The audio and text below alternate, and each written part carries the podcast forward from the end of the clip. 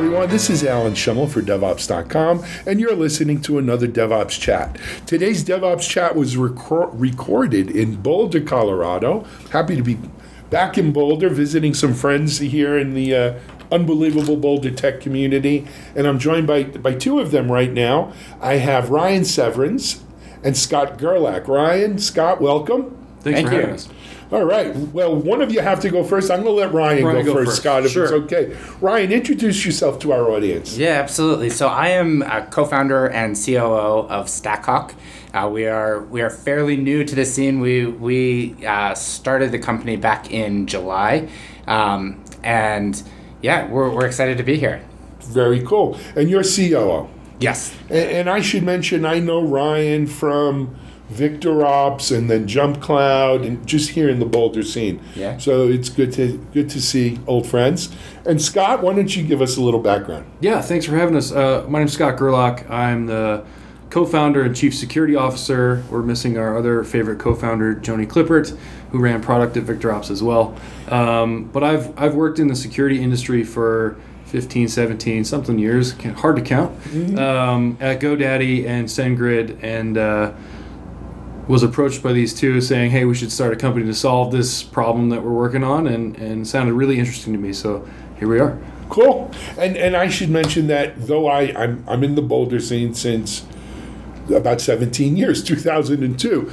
Uh, we have never. I, I think I've heard your name, and obviously I knew SendGrid very well, and Sure. GoDaddy. But uh, Scott's a new friend from Boulder, so welcome and, and thanks for being here. So Scott, you, you, you nailed it though. You, you know there was a problem here that that Joni and Ryan came to you with, and and it was kind of an aha moment for you. What what was the problem? What was the aha moment? Yeah, I think so. Joni Joni approached me, um, and Ryan, jump in here if you if Yeah. you want to take the role of Joni.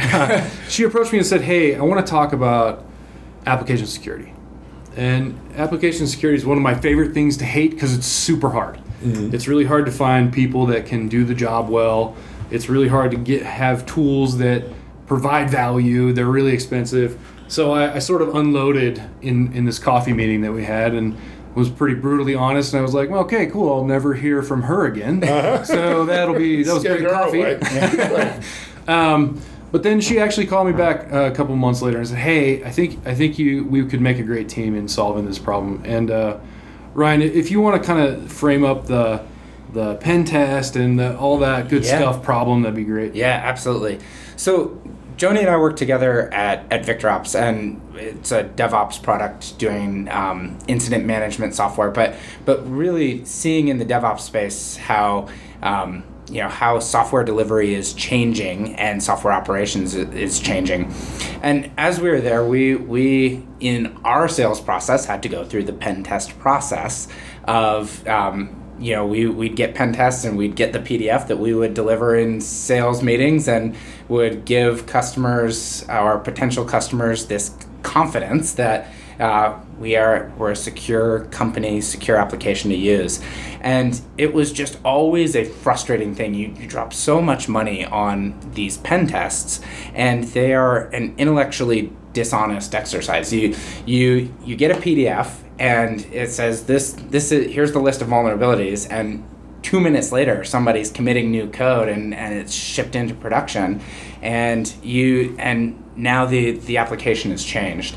Um, so so Joni Joni had this idea to to just think how how could this be reimagined? Where we we have something that keeps up with constantly delivered software something where you're not getting a PDF and then 6 months later a new PDF with sometimes hundreds thousands of vulnerabilities that you're going through and trying to reconcile. Have it what did we decide last time on this? Did we did, have we just not gotten to fixing it or did we intentionally not fix it because it's not actually a security bug um, and so she started talking about this idea she approached me approached scott and uh, as as we talk to folks in the market there's there's a big appetite to reimagine this and do it differently Absolutely.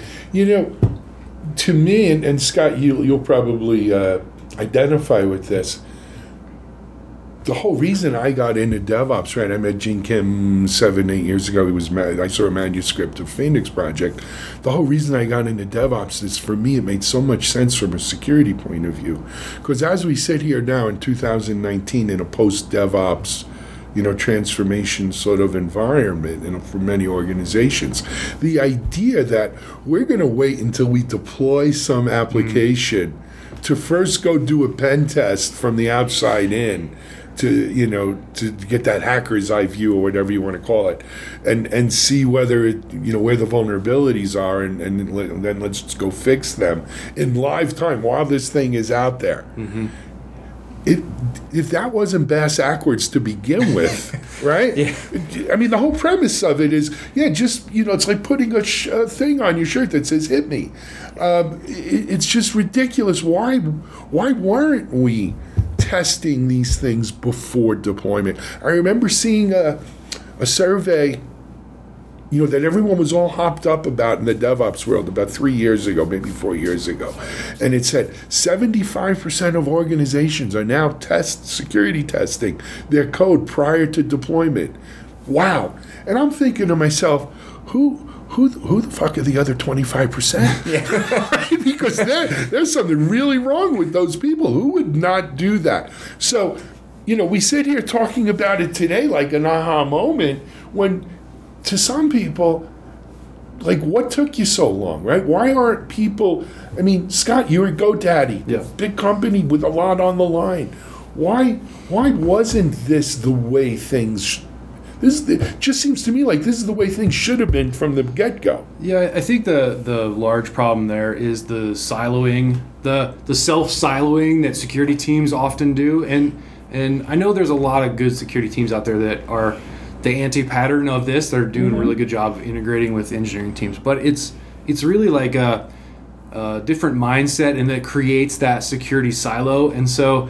The, the interop with engineering teams really is strained and frustrated in in uh, we're going to break all your stuff and then you have to fix all of the stuff. Like that's not how any of that works right, Uh, it's it should be more of a partnership and i'm totally guilty of this right? Uh, during my career i've i've totally been in that role where i was like oh you got to fix all the things we find and we're going to find everything right, No, no, no. yeah, yeah, no, no, no. And and um, you know, we tried we tried at GoDaddy to make a product that was dynamic security testing for GoDaddy customers. Totally the wrong market. Those are small business owners that are pouring coffee or building bicycles or whatever. They don't want to know anything. They're just when we said, "Hey, you got a problem?" They said, "Cool. How fast can you fix it for me so I can keep building bikes and making coffee?" Wrong audience. Uh, at SendGrid, we tried something a little bit different, and it was still kind of post deploy, and that was where a lot of the feedback was like, "Tell me about this stuff earlier." But we had this migration to AWS problem. How are we going to not be the pivot man, the pivot person in our deployment to AWS, insofar as someone has to approve AWS roles and firewall rules and all this stuff? We just didn't have the manpower it was going to make us slow. So we figured out, you know, we can give these engineering teams the ability to admin their own AWS stuff. We're going to continuously audit it and tell them when there's a problem so that they can fix it. They were deploying via Terraform so that they could, you know, infrastructure as code fix those problems as, as we found them. We also took the, the step of automatically fixing them or destroying those things that were too risky and didn't get fixed. But they they you'd have to ask them. Right. I felt like they they sort of embraced that because they got something back for it. Yeah. Right. Um, and so the the big feedback there was tell us earlier, like give us a, a Terraform linter, right? That says this this policy is is too too lax. I, I agree. I agree. Now, let I don't want to paint a false picture either. Scott, you said you were in AppSec, right? And you've been in AppSec for years, right? Not all AppSec was kind of post-deployment AppSec, right? That's there right. were there were um, AppSec tools that were testing stuff as part of your software delivery pipeline, right? So software development lifecycle, and as you mentioned, some of them were pretty expensive. Mm-hmm. There were open source tools too, quite frankly, Yeah. right? But certainly that you know when we think about you know, finding bugs, vulnerabilities, whatever you want to call it, we didn't, we just didn't think in that pre-deployment paradigm enough, or even, I mean, even just scanning them at the time of deployment was was seen as, hey, that's pretty damn good. Yeah, Yeah. That's, a, that's a miracle. Hey, tell me when you're about to deploy this thing so I can then check I'll it. do it, and then say no. Yeah, and then I'll say no, and then you'll hate it And- still. right, and you'll hate us more. but um, so, you know, so that right, that's the promise of of this whole shift left thing. Yeah. Yeah. Right. So, what are you guys at Stackhawk doing about it? I think you know Scott talked about the scale problem where you have these small security teams with huge development organizations, and a lot of the tools that are out there are great, but they're you, you can't just spin them up and and use them out of the box simply, or they're they're very expensive and the they're often not built for developers. They're That's for the security issue, teams. right? It, because there's money, there's budget, Yep. right, Yeah. to buy these tools. The real issue, I think, is that a lot of these security tools were made for security people, yeah. and security people don't scale in most of these organizations. I, you know, Scott, I don't know what your life was like at GoDaddy or even SendGrid, but in our research, you know, it's not unusual to have one security person be the security guy for multiple development teams. Like there's probably 20, 25 developers or more Yeah. to a security person. That's right. We, we were I think at SendGrid we we had about a 15 to 1 ratio engineer to security person. Yeah, and that's normal. Yeah. And it, it just doesn't scale, right? It doesn't, especially if the tools are you going to use are only made for that one person. That's right. Now we start making tools for the 15, Mm-hmm. right? And so they can develop quality code, and I think that right there is the prom- is the promise. Of, Yeah, of so so that's totally the approach we're trying to take is all of those legacy security tools speak to a security person. Like if you look at all of the marketing and the output that they have, it's all security speak. And we've done a really good job as a security industry of inventing stuff that we understand and then hoping everyone will just learn it because they're super interested. I had this conversation with somebody the other day where I was like, the accounting team doesn't expect the rest of the business to know how the general ledger works. They give us tools and information to make business decisions. And we, as a security industry, have kind of struggled at doing that uh, that often. And so, what we're trying to do is really build a tool that goes in the developer tool belt, speaks developer language, is easy to use like the rest of the dev tools, doesn't really get in their way, and allows them to produce quality code fast and get it out the door. So I, I realize this is a new company. Is is the product publicly available? I don't think so. We Yeah. we are on a waitlist sign up. We so product is currently in alpha. So there there is a product. Folks can sign up for it. We we are slow rolling people onto it.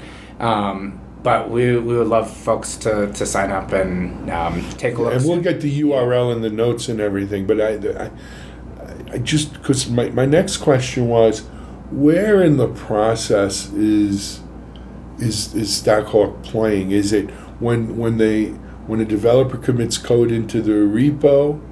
We, so Or- we really see it as a multifaceted thing where you're writing some code on a laptop and you can check it there. As you're writing it, As you're writing it. before like, committing. spin that app up, check it, see if there's any bugs, fix them there, because that's cheap. Uh, and then do the same thing in the CI/CD pipeline. Commit some code, make sure that you know you don't integrate Nginx and that breaks something or introduces a new vulnerability or whatever.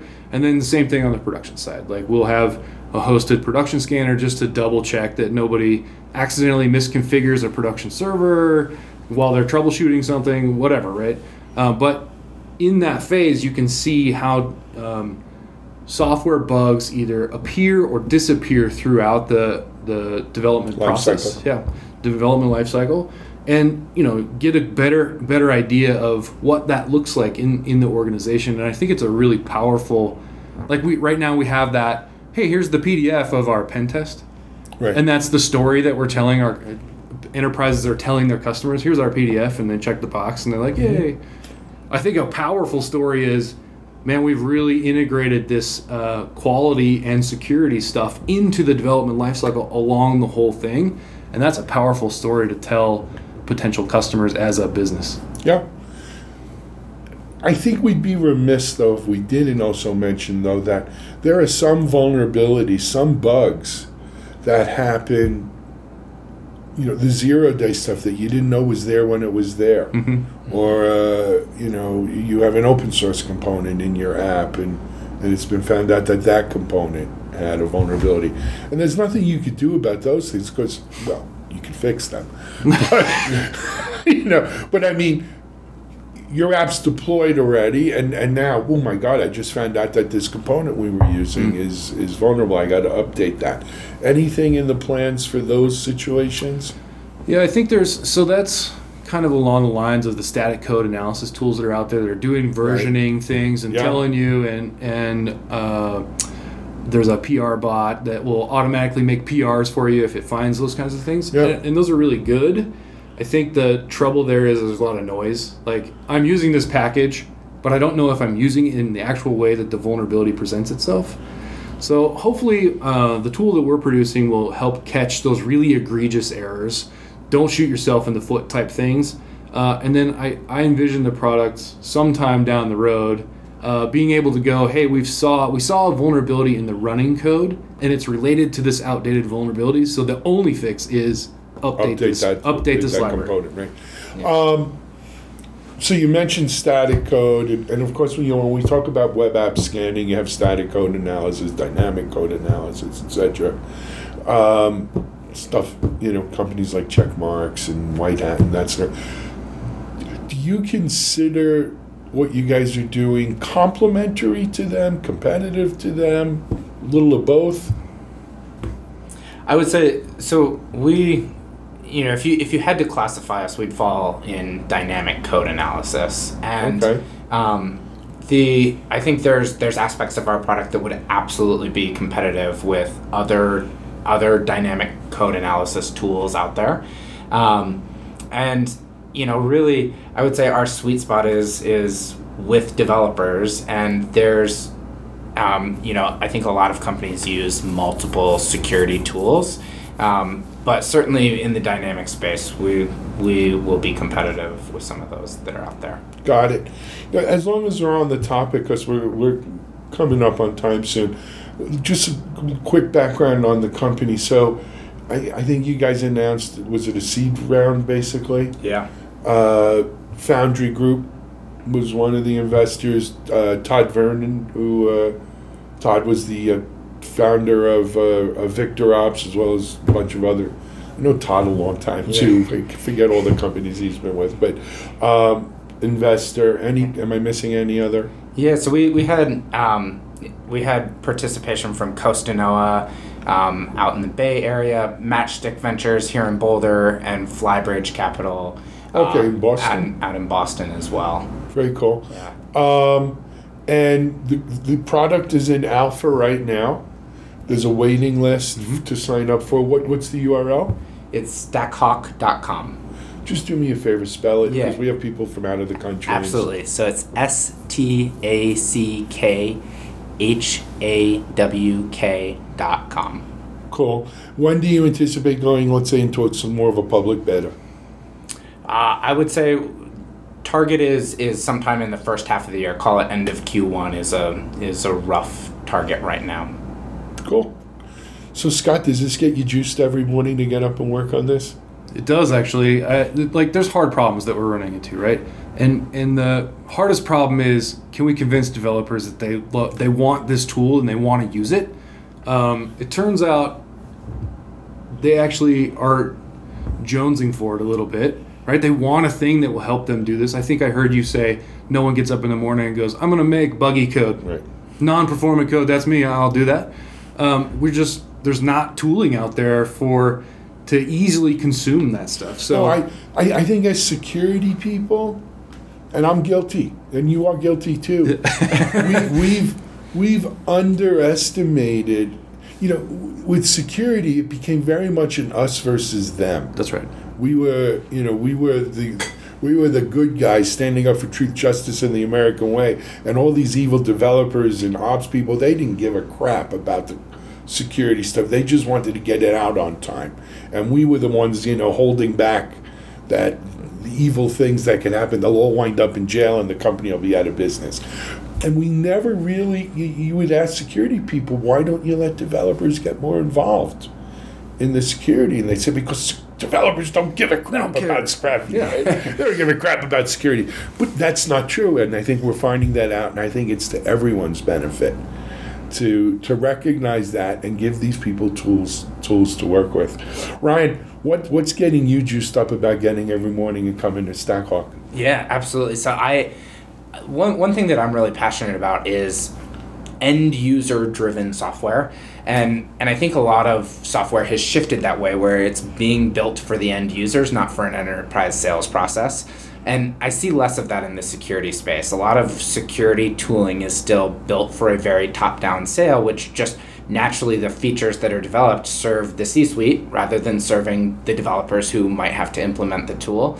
And so building a tool that is built for the end user, built for the the man or woman who's who's writing code on their laptop and and is like right there at the threshold of am I deploying secure code? Am I deploying quality code? Building a tool for them gets me really jazzed. Cool, guys. We're out of time. I want to uh, thank you both for doing this uh, an in person Yeah, thank you. podcast for us today. It worked out well. Um, continued luck with with uh, Stackhawk. We'll keep an eye on things. Awesome. All right. Appreciate it. All right. Hey, this is Alan Shimel, DevOps.com, Security Boulevard, MediaOps. You just listened to another DevOps chat. We'll see you soon.